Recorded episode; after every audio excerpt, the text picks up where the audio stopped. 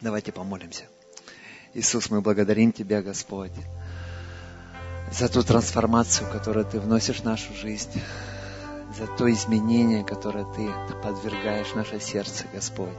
Мы с радостью отдаем себя в руки, Господь. Ты наш горшечник. Мы просто Твоя глина, Господь. Делай из нас то, что Ты хочешь, а то, что Ты задумал, Господь. Мы полностью подвластны Тебе во имя Иисуса Христа. Аминь. Вы знаете, наш Бог настолько велик, настолько всемогущий, всеобъемлющ на этой земле, что очень сложно понять всю его природу. Невозможно понять всю полноту Бога. И Бог открывает нам грань за гранью, грань за гранью. И Помните историю, когда народ израильский сказал Моисею, мы тоже хотим видеть Бога, а, покажи нам его. И когда Моисей озвучил просьбу э, Богу народа, Бог сказал, если я появлюсь, все умрут. Давай хотя бы издалека. И народ услышал только э, голос Бога, уже все задрожали, и было очень страшно полностью познать Бога невозможно. А я сейчас немножко проведу небольшой экскурс вам а, в историю, в историю Библии. И на, на арамейском языке, на древнееврейском языке Берешит Бара, Берешит Бара называется э, в переводе в начале, сотворил в начале. Берешит Бара в начале сотворил, дословно. И это начинается с, э, с буквы Б. Это еврейская буква Бет. А, э, буква Бет, она, а, Бет, вторая буква еврейского алфавита, она выглядит как незаконченный четырехугольник – и богословы говорят, что это не случайно. Не случайно Библия начинается именно с этих слов «берешит бара», со второй буквы еврейского алфавита. И что вот этот вот э, незаконченный четырехугольник, он является как бы прообразом э, ну, небольшого, ну, вот такого ограничения для человека. То есть мы э, закрыты сверху, сзади и снизу. Если посмотреть, человек не знает, э, что творится наверху. А То есть мы можем заглянуть в космос вот, вот ну, на определенную, вот, ну, небольшую, вот, а космос он безграничен. И э, в ближайшем обозримом будущем мы никогда не, не, не узнаем, что находится не только на ближайших звездах, да, а в соседних галактиках, ну, на конце Вселенной, это закрыто от нас. Также мы не знаем, что внутри, под землей. Мы можем и только догадываться, спектральный анализ, радиолокационный анализ, но самая глубокая скважина, это на Кольском полуострове, по-моему, 12 километров. Самая глубокая скважина. Больше человек не проникал. Только э, кора э, 60 километров. А всего до центра Земли, по предположениям, около шести с половиной тысяч километров. То есть мы не знаем, что там. Мы можем только догадываться. И также, что было до сотворения мира, мы не знаем. И ученые не знают, откуда все. И даже ученые, которые придерживаются большого взрыва, не могут сказать, откуда появилась вот эта вот частичка, которая то взорвалась. Откуда все, что было потом, откуда это все началось. Смотрите, интересно. Берешит бара – Бара, слово сотворил, глагол сотворил. Но корень, корень, этот корень бар. И в переводе с арамейского это сын. И получается глагол бара, как бы на русском языке осыновил. Такого нет глагола, но смысл в том, вот Бара сотворил с корнем сын, то есть родил. Вначале Бог из себя родил. Понимаете? Очень интересно. Я решил с вами поделиться. Это не относится к проповеди, но оно настолько мне было интересно, что глагол «сотворил» является корнем «сын». И если мы возьмем Гафтару, Гафтара – это по-еврейски окончание. То есть э, раньше, когда э, в синагогах и сейчас идет проповедь из э, Пятикнижия Моисея, всегда проповедь заканчивается Гафтарой. Гафтара это параллельный текст из э, пророков. То есть, ну, параллельные места, подтверждения. И на любой, на любой текст э, Пятикнижия есть э, параллельные места э, в пророках. Это называется Гафтара.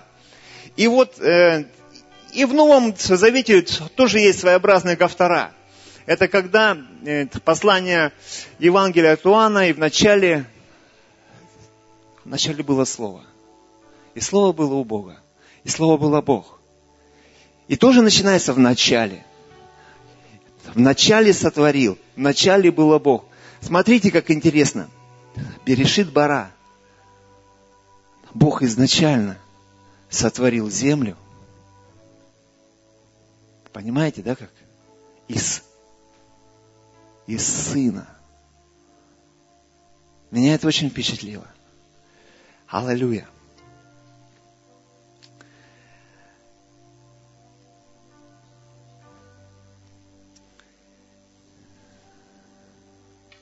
Книга Неемии. Это не совсем популярный пророк, но есть очень интересное местописание. Восьмая глава книги Неемии. Я вам сейчас дам небольшое, небольшой экскурс, что вы немножко расширит ваш кругозор, библейский кругозор. Во времена Неемии эта книга писалась уже после восстановления э, храма Иерусалима, а служение, богослужения в синагогах ну, имели обрядный характер. Так же, как и, и сейчас обрядный характер служения имеют в православной церкви, в католической, они все имеют обрядный характер. Только у протестантских церквей ну, литургия не имеет обрядного характера. Мы вот, я вот оделся в джинсиках, так вот в туфельках, вот так вот. А, то есть на мне нету э, рясы, да, на мне нет, у меня нет кадила, ну, нету обрядных вещей. И смотрите, что интересно. Неемия, восьмая глава. Когда наступил седьмой месяц, и сыны Израиля жили по городам своим, тогда собрался весь народ, как один человек на площадь, которая перед водяными воротами. И сказали книжнику Ездри, чтобы он принес книгу закона Моисеева, который заповедовал Господь Израилю. И принес священник Ездра закон перед собранием мужчин и женщин и всех, которые могли понимать, в первый день седьмого месяца и читал из него на площади. У них были синагоги, восстановили храм, но они собрались на площади. Ловите.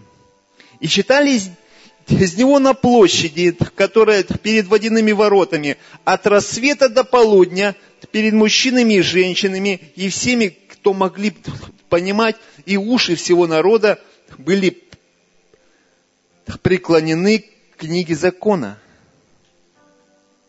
Книжник Ездра стоял на, деревян, на деревянном возвышении, которое для него сделали, а подле него по правую руку стояли и перечисляются левиты и помощники.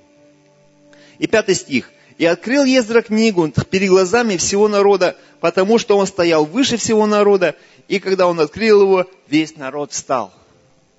Что напоминает? Дальше. И благословил Ездра Господа Бога Великого, и весь народ отвечал Аминь, Аминь, поднимая руки вверх свои, и поклоняясь и повергаясь пред Господом. Что напоминает? Аллилуйя. Читаем дальше. И перечисляется Иисус, Ваня, это помощник левиты. И читали из книги и закона Божьего внятно, и присоединяли толкования, и народ понимал прочитанное. Что напоминает? Это служение протестантского прихода. Такого не было нигде. И после этого не было нигде таких служений, как Ездра провел. Не было. Аллилуйя. Но это вам а так на затравочку. Аллилуйя, Иисус Господь. Спасибо Тебе за мудрость Твою, что Ты, Господь, открываешь нам истины Твои, законы Твои. И нет ничего нового под солнцем. Все сотворено Тобой, для Тебя и во имя Твое. Аллилуйя. Доверять Богу.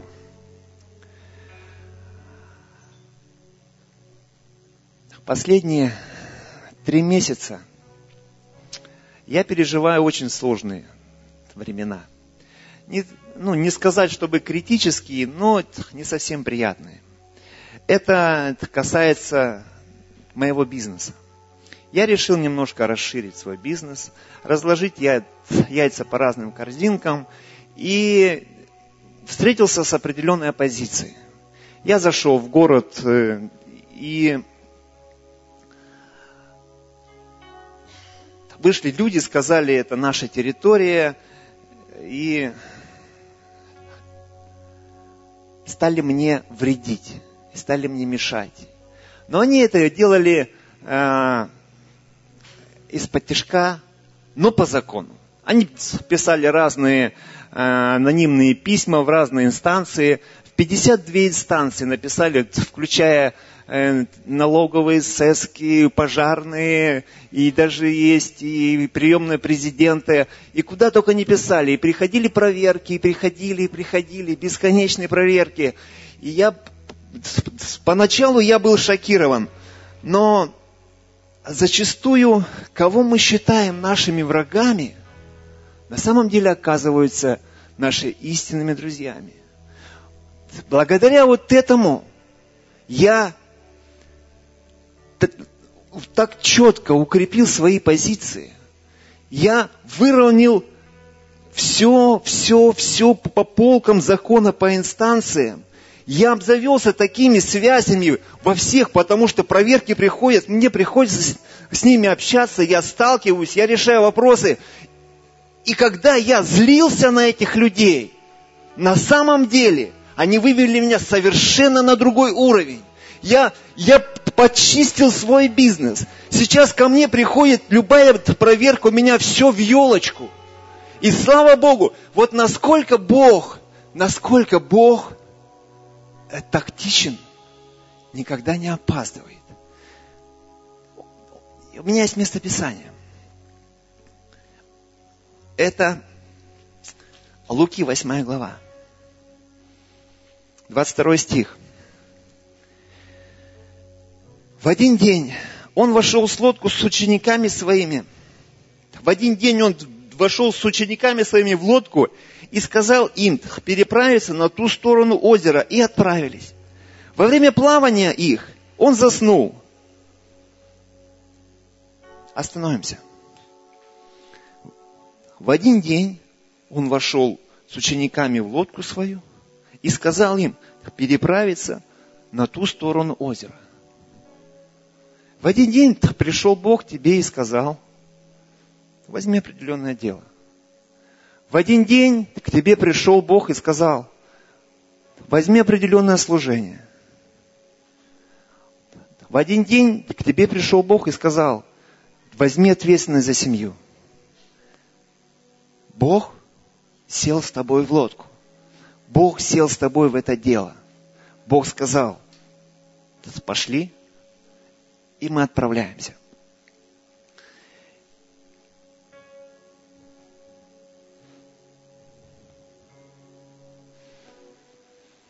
23 стих. Во время плавания их он заснул.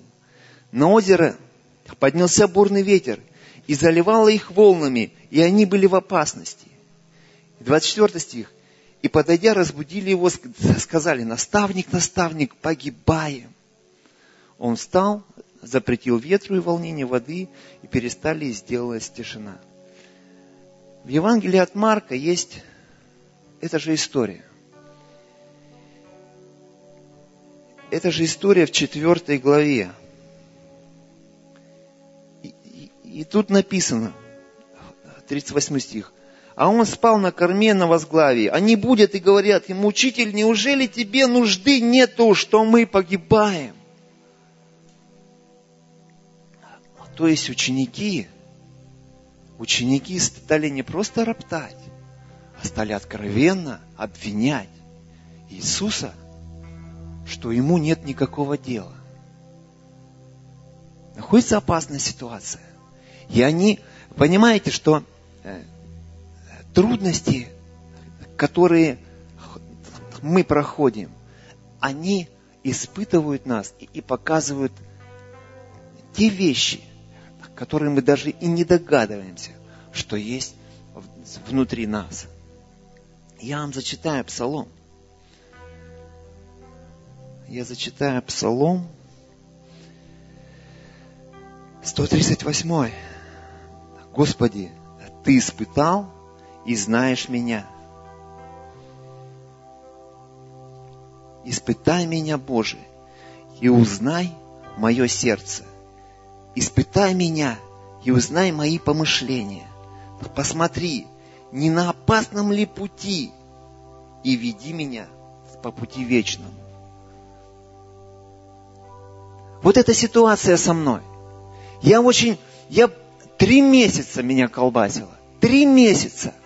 И только последнюю неделю Бог стал говорить со мной. Я не понимал, что происходит. Я уже все передумал.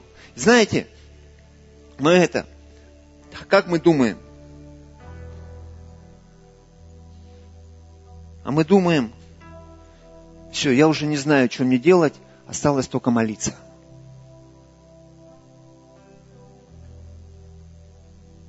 Но это неправильно. Молитва должна быть в начале. Мы ничего не должны начинать без молитвы. Но я коснусь этого еще. И, вот смотрите. Всегда есть искушение сравнивать себя с другими, а те, кто рядом с тобой и более успешный. Почему, а, почему Бог а, приводит в нашу жизнь вот этих людей? Да по одной простой причине, чтобы ободрить нас. Потому что когда-то вот эти люди были на твоем уровне. И когда приходят сложные времена в твоей жизни, тебе надо вспоминать то, что ты проходил раньше, то, что, из чего всего начиналось. И а я часто это практикую. И когда какие-то сложности, какие-то трудности, я просто отчитываю буквально 5-7 лет назад. И смотрю, что было тогда, и смотрю, что есть сейчас. И меня это успокаивает. Но как бы ты не стремился быть похожим на кого-то, Бог никогда не поможет тебе – стать кем-то. Бог поможет тебе стать самим собой. Любой человек, который рядом с тобой, по твоим словам, более успешный, чем ты, был на твоем месте. И настанет момент, когда ты встанешь на его уровень, но и опять же будут люди, которые, на твой взгляд, будут более успешным. Запомни это. Только для того, чтобы ободрять тебя и давать тебе стимул расти. Потому что в нашем случае, если мы не будем расти, если мы не будем развиваться, то остановка, она равносильна падению.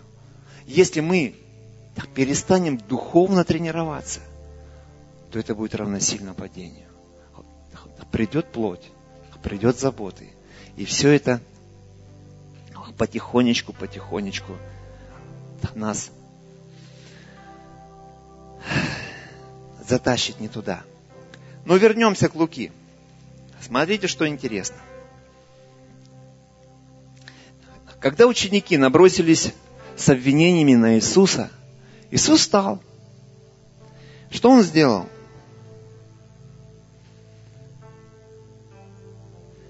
Двадцать четвертый стих. Он встал, запретил ветру и волнению воды, и перестали. И сделалась тишина. И сделалась тишина.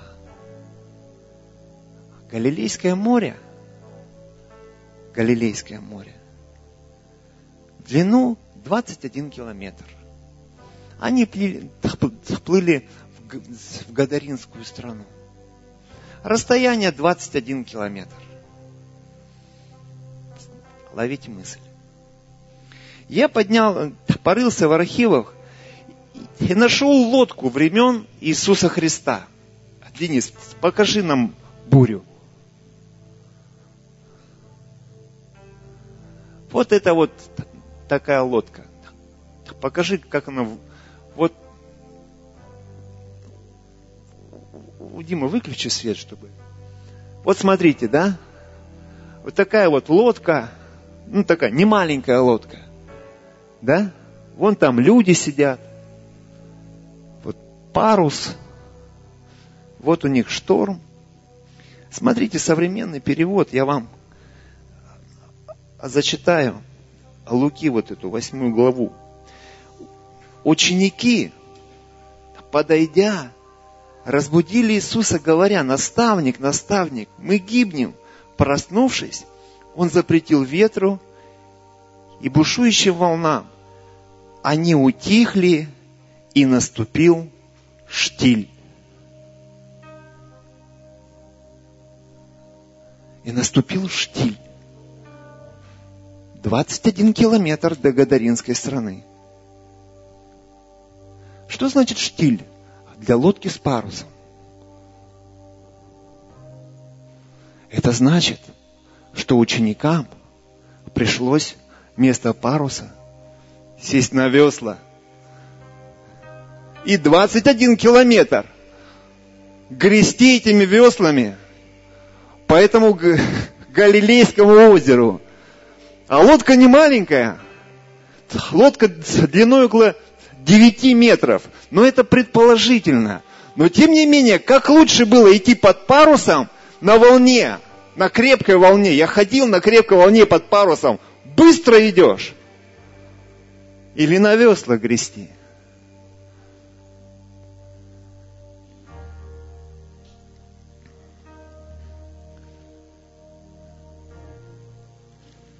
Мы зачастую думаем, что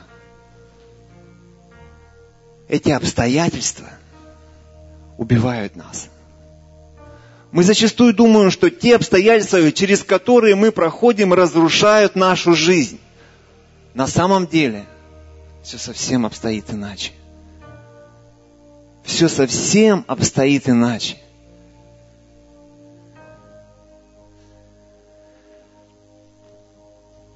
Бог все контролирует. Настолько все контролирует. Псалом 138. Господи, Ты испытал и знаешь меня. Сажусь ли я? Встаю ли я?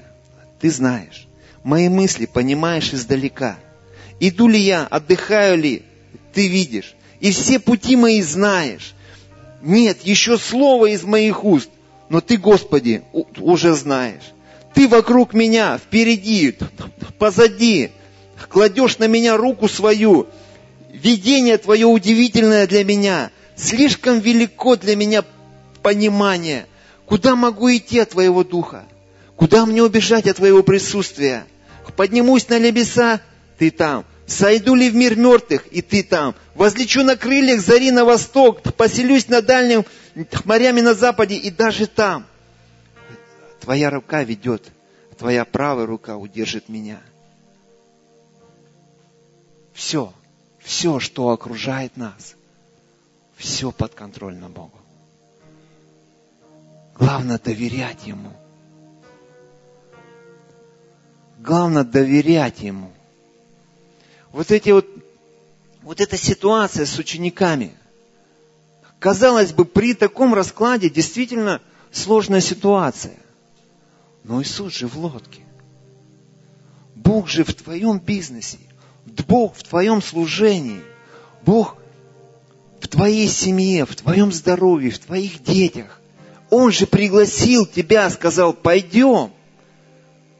Он, Бог твой, позвал тебя в эту лодку. И если ты примешь это как благо, то что бы ни происходило, доверяй Ему. Если шторм, ну, значит специально, чтобы побыстрее нам добраться, а не на веслах там грести 20 километров, с ума сойти 20 километров. И лодка-то не, не байдарка, да? Конюхов, он ходил через Атлантику, так ему специальную лодку сделали такую, с плоским дном такую на этих каких-то там по нанотехнологиям, что-то бы он один раз гребнул и там сколько-то там метров много проплыл. Тут-то полено такое, что, блин, не развернешься. 20 километров.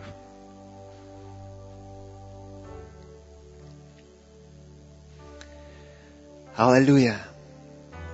Я нашел расширенный перевод послания к Колоссянам 1.4.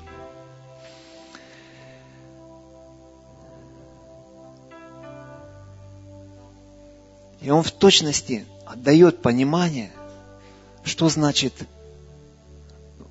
доверять Богу, что значит верить Богу, что значит вера. Смотрите, я зачитаю. Это расширенный перевод. Первое, а, Колоссянам 1.4. «Услышав о вере вашей во Христе Иисусе, полагаясь всем существом на Него, в, в абсолютном уповании и надежде на Его силу и благость». Я еще раз прочитаю. «Услышав о вере вашей во Христе Иисусе, полагаясь всем существом на Него. То есть Павел услышал, что колоссяне веруют в Иисуса Христа, полагаясь всем существом. Вот смотрите, я Диме говорю, Дим, придешь на служение, а я тебе пять тысяч дам. Это я ему говорю в среду. И Дима четверг у него, опа, воскресенье Максим придет, денег даст. Опа, пятница, Максим же придет, обещал же, денег даст. Ночь с субботы на воскресенье, а, сегодня он придет, денег даст. Это человек сказал. Но насколько, насколько важно, когда Бог тебе говорит. Почему мы больше доверяем словам человека – нежели доверяем обетованиям Божьим. Если Бог тебя приглашает в лодку, пойдем. У меня есть для тебя план. Насколько важно выключить свой разум и включить свою веру. Услышав о вере вашей во Христе Иисусе, полагаясь всем существом на Него в абсолютном уповании и надежде на Его силу и благость. В абсолютном уповании. В абсолютном уповании. Вау! Мне качать и качать такую веру. Абсолютное упование. Вера Вера ваша видит решение проблемы раньше вас. Ваша вера позволяет вам владеть тем, что вы еще не видите.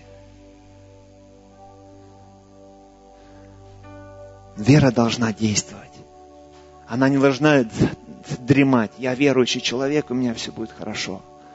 Вера – это действие. Это не пассивное состояние. Галатам 5.6. Сейчас мы определим, как работает вера. Галатам 5.6.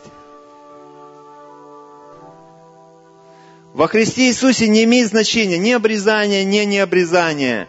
И единственное, что решает все, это вера, которая действует через любовь. Шах и мат.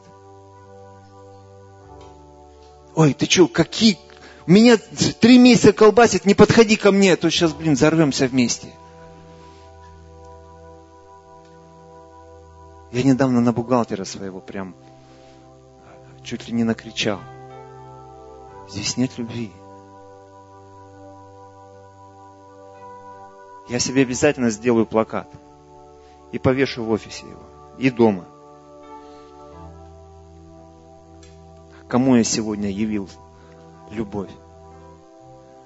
Вера действует посредством любви. Вера действует посредством любви. Это и определяет все. Не можем мы быть верующими и при этом не любить ближнего. Ну, по определению не можем. Просто не можем. Вера по-другому не работает. Это у меня в Библии такое написано. Аллилуйя. А любовь Колоссянам 3.14. Более же всего облекитесь в любовь, которая есть совокуп, совокупность совершенства. Оказывается, в любовь облечься это тоже действие. Это тоже работа. Это тоже какое-то действие. Облекитесь в любовь. Я люблю всех.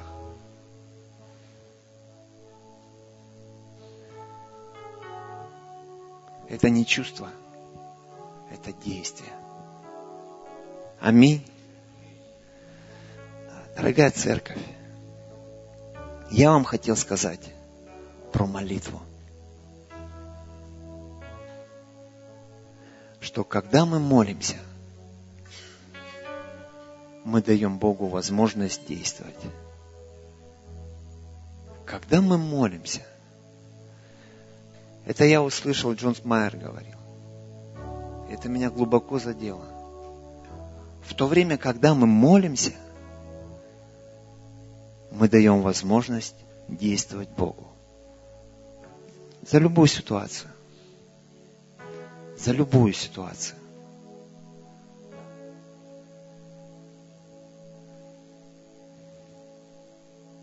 Я не знаю, что мне делать. Мне остается только молиться. Мы так и на раз делаем. Мы своими силами все, все, все, все, все испробуем, все, все варианты испробуем, все кончилось. Все, я не знаю, что делать. Пойду молиться. Столько времени потерял. Столько времени упущено. Хотя надо было вначале это сделать. Сэкономил бы и, и время, и нервы. Вот сейчас самое время про чашечку.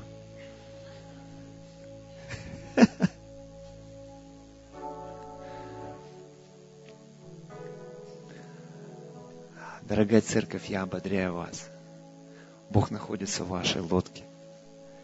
Он пригласил вас, и Он позаботится и о вашей безопасности, и о вашем комфорте. Но наш характер формируется только в сложных обстоятельствах. И мы не узнаем о себе того,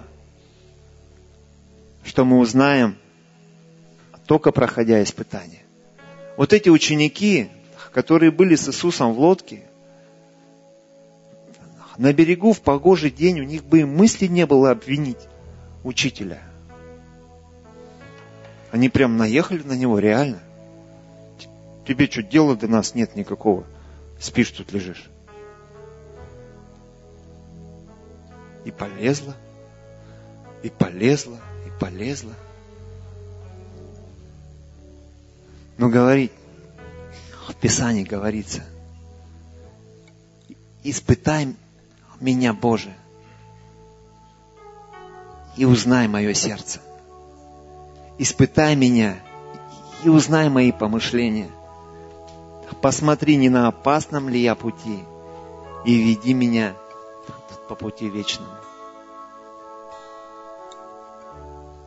Доверяйте Богу в тех обстоятельствах, в которых вы находитесь. Верьте Богу безгранично, абсолютно. И пусть вера ваша проявляется через любовь. А любовь это не чувство и эмоция. Любовь это действие. Поэтому мы церковь действия. Давайте встанем, помолимся.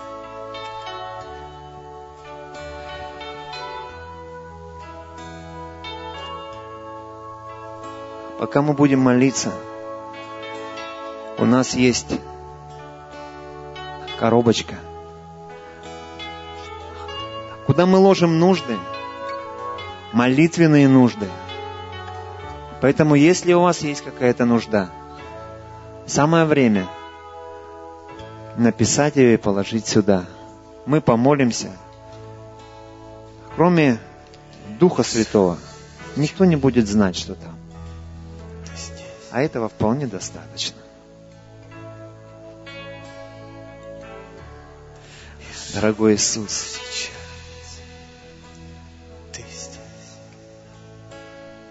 мы благодарим Тебя, Господь. Аллилуйя.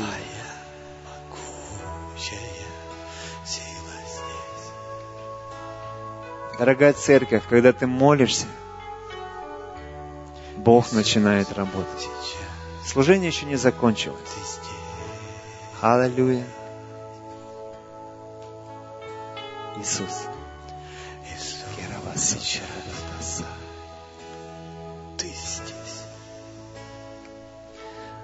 Господь,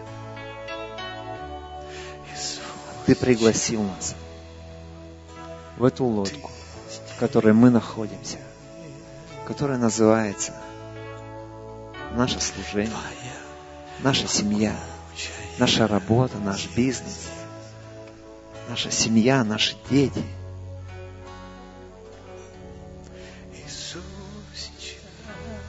Господь, мы учимся доверять Тебе.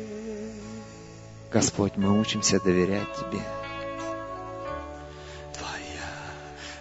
Господь, мы учимся доверять Тебе безгранично, абсолютно.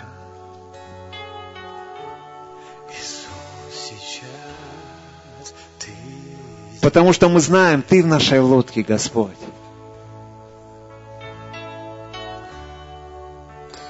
И если ты рядом, то ничто не повредит нам. Никто не сможет помешать нам достигнуть той цели, которую ты предопределил. Говори с каждым сердцем. Говори с каждым человеком.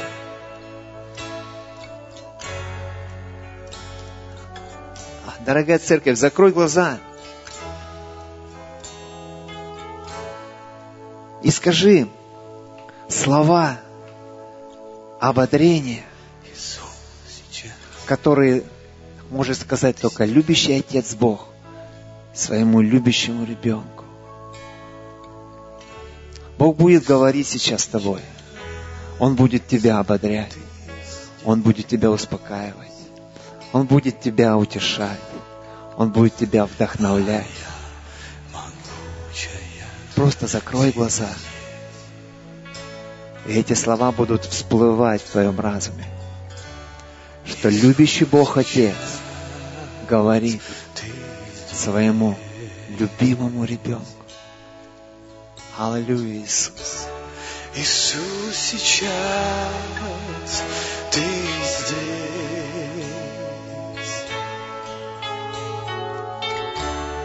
Иисус, сейчас Ты здесь.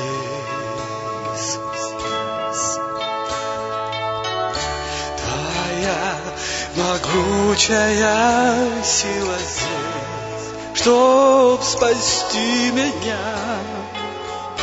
Твоя могучая сила здесь исцелить меня. Твоя могучая сила здесь освободить меня. Иисус, сейчас Ты здесь.